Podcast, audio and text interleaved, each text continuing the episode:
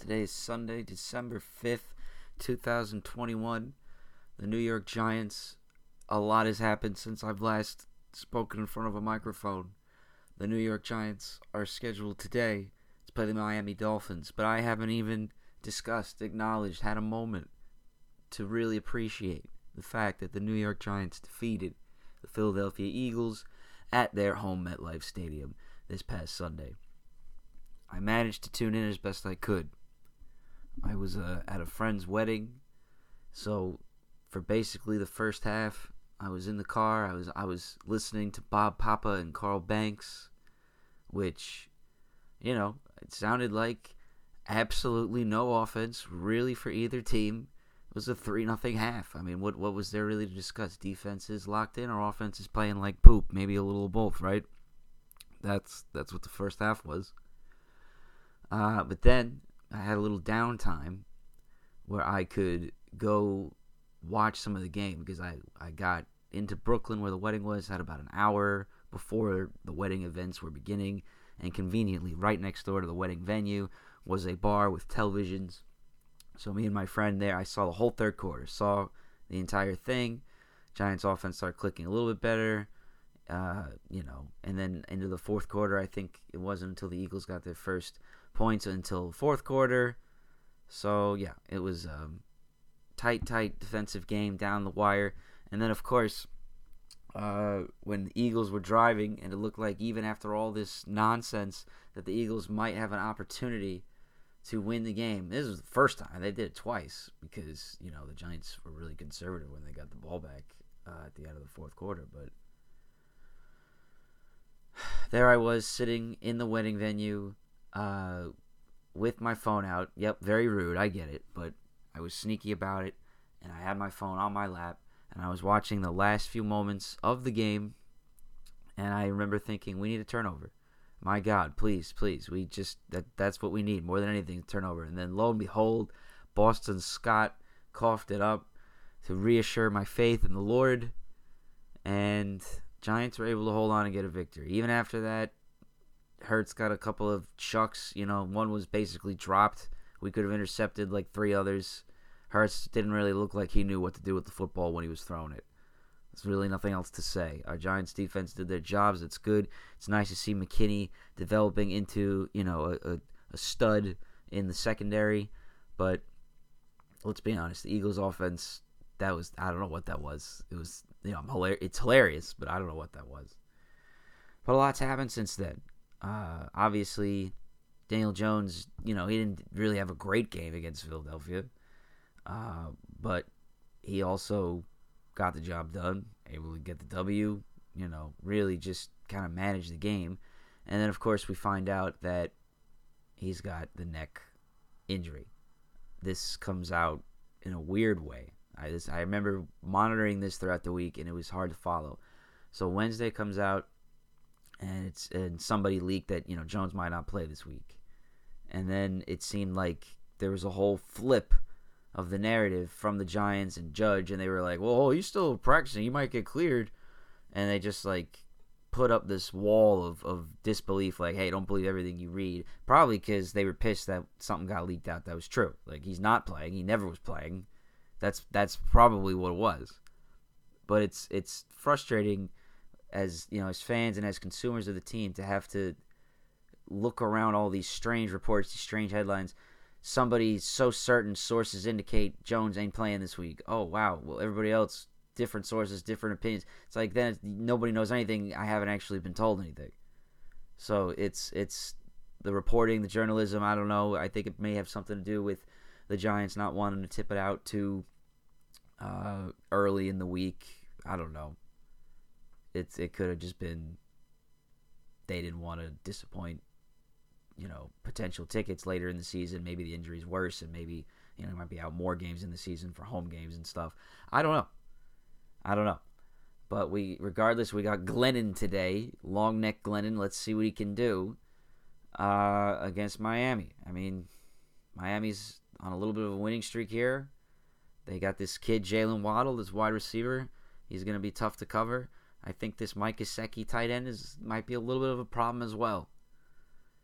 Uh, but Tua, we could probably contain Tua on defense. I think we can do it if we keep our assignments smart and maybe Glennon has a mistake free type performance, we might be able to squeak out with another similar type of gritty, grimy, disgusting W. But I don't know. I'm not, you know, I'm not hanging on it. Not hanging on that. Absolutely not. But the discussion simply has to shift to I guess you know it's mainly Daniel Jones and Saquon Barkley at this point. This week, obviously, the big discussion was Daniel Jones, but last week Saquon was pretty much getting killed.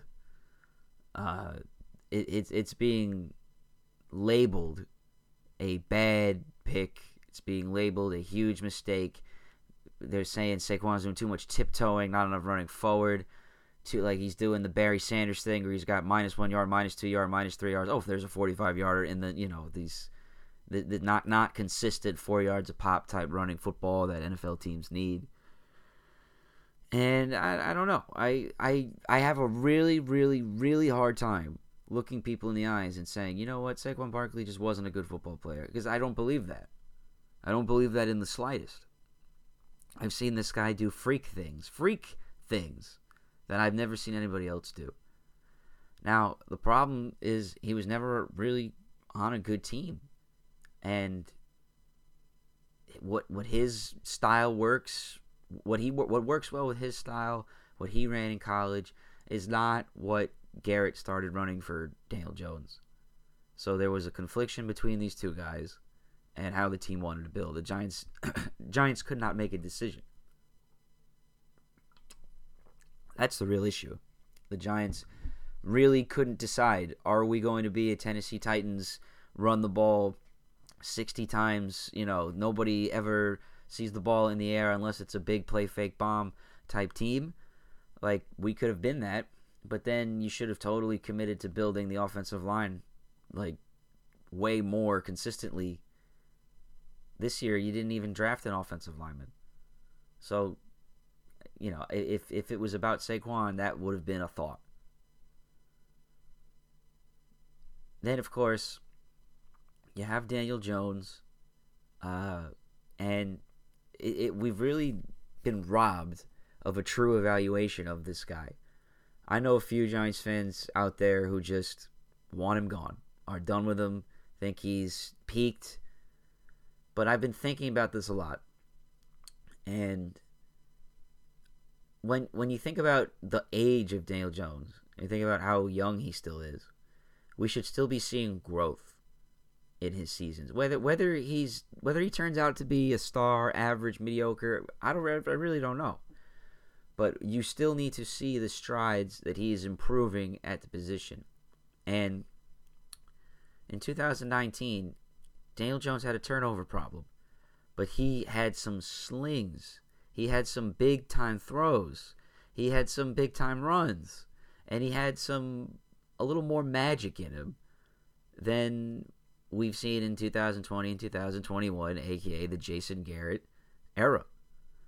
I think the Giants tried so hard to contain these turnovers, tried so hard to to keep Jones to the traditional quarterback type play that they might have reduced his growth, reduced his development as a player. Now that that's on the Giants. How am I supposed to fault Daniel Jones for that? And for anybody that wants Daniel Jones gone, I just have to ask, who is it that you want to replace him? Is it this Jake Fromm guy that we just picked up off waivers for to be our third string quarterback for the time being? Maybe he's a diamond in the rough, former collegiate star. I don't I don't know. But I, I, I feel the same way about Daniel Jones, the same way I feel about Saquon Barkley. You can't tell me he's not a good football player. You can't tell me he's not a good football player. So we're not seeing the wins. We're not seeing the the improvements. And that to me is on the organization. Now, I get it. You can't just stick you can't keep sticking with these guys and hoping that oh, this year we'll we'll finally figure it out with them. Oh, this is the year. This is the year. But I would have liked a freaking decision, a, a, a mindset. A are we are a power running team like like the Titans. Even with even when Derrick Henry got injured, we know who they are. They're a power football team. They're a smash mouth power football team. We could have been that with Saquon if that was how we wanted to build our team. We could have had more fullbacks, more under center formations, run it like not, not not RPO like hey we might run it like run it run it where you can actually beat up the defensive line at the line of scrimmage. It's an it's an old school thought, but believe me, it still can work if the team is committed to it. And but then we got this. Oh, we got this running quarterback. Uh, we got to utilize his speed. Uh, RPO. RP, okay, that that's looking pretty good. Can Saquon do the RPO? Oh, Saquon's injured. Okay, let's do the RPO without him for a while. Oh, Saquon's back. Can he can he do it? Oh, I don't. It's you know, it, it really has been that type of franticness. I don't even know if that's a word, but it's been very frantic for this offense and this game plan and this are we doing this are we doing that and you know i i i, I don't know what to think i would i would like to see the team go in a different direction managerially uh you know whether that's coaching ownership I mean, obviously ownership is not changing, but I mean, general. We need a new general manager. We know that's happening. I, the, the word on the, you know, the pipeline is that they just want Gettleman to quote unquote retire at the end of the year, which is, it's a Giants thing, but I I don't like it. I don't like it. They did this with Tom Coughlin. Tom Coughlin didn't like it very much. They they suggested he retire, and he went on an interview out of spite because of that aggressive sort of push the Giants had for him to make a personal decision. So they're obviously doing this with Gettleman because I, you know, he's probably reached the end of his rope at this point of his career. And I don't know. I guess they wanted to be amicable, but it, it, there's no point in him being here right now because everybody knows he's he's gone. So I don't know. Louis Riddick, sure, and, and let's do it some something different. Maybe a little more moderate in their in their game planning. That's all I really want. And you know, if, if you're going to bring a new GM, I think the GM should have a right to bring in the new coach. If the GM decides that he wants to interview Judge or keep Judge, or you know, that's on him. But I I would not, as an organization, as an owner, I would not bring in a boss and say, here are the conditions, because then he's not the boss. You got to respect power, you got to respect hierarchy. And in sports, it is so important for there to be a consistent power blend throughout the entire organization. And I think the Giants owners, in this vision of being the classy giant way, you know, of the Wellington Mara days. They they, they try so hard to be that that they don't really uh, win. There's nowhere nowhere else to put it.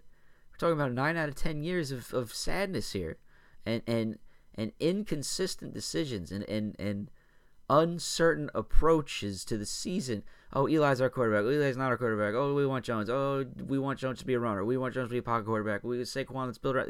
Like I'm saying, like I, I still don't know what the direction was supposed to be. Clearly, the Jason Garrett direction didn't work. It was what was it? Just you know, don't try anything. It, it was upsetting for another year to be wasted. And there's still, of course, the dim flame of knowing that the NFC is still so wide open that if we were able to kind of put it together here for the lighter part of our schedule and more big division games coming up, you know, you'd like to think that, hey, maybe we can, you know, maybe this can be an area we can finish strong. But then you get this Jones news. And that's, you know, to me, that's the big, that's easily the largest concern about Daniel Jones is we haven't seen him get through a season. Football is a tough game. We were spoiled with Eli Manning, but, you know, you got to get, it'd be nice to see Daniel Jones get through one season.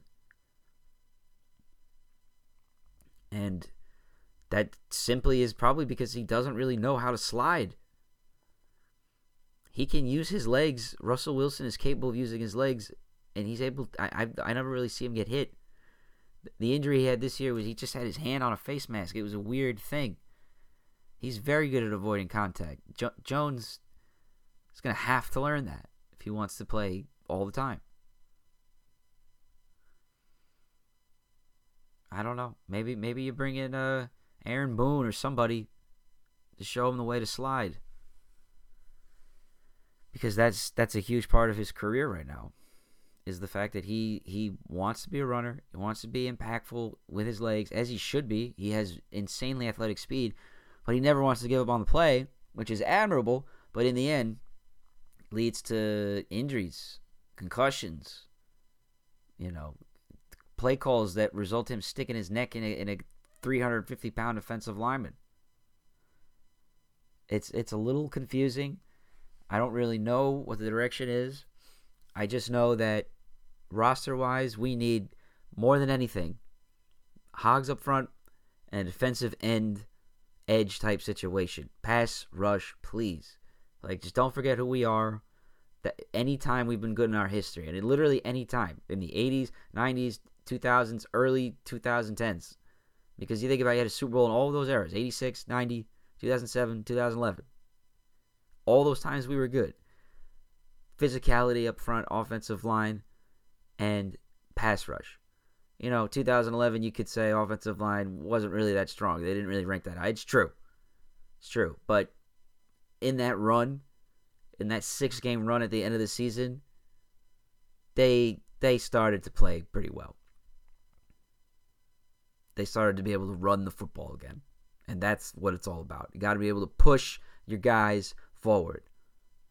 That's it. That's what it's always been. And right now, we're not doing that. We haven't been doing that really for a decade. And, you know, you, you can win a game here or there that way, but if you can't win the upfront battle, that's, you know, that the war's, the battle's over before the war's over, basically.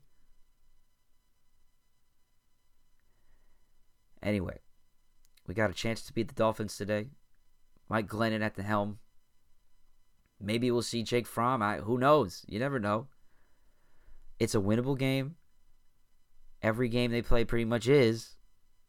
But it's obviously a little more interesting to not have Jones. So we'll see what happens. Can we find a way to, to run the football in this game? That would be the best way for the Giants to win this football game. It would be really encouraging to see something like that. Anyway, thanks for tuning in. This is the weekly word. I was all over the place. You heard my whole wedding crazy story, but I got my Giants football. I got my prayer. I got my wish. The Giants defeated the Eagles last week. And maybe, maybe we can keep the streak going and get this baby up to five wins. That would be pretty sweet, especially on a on a Sunday against an opponent that I think we match up well against.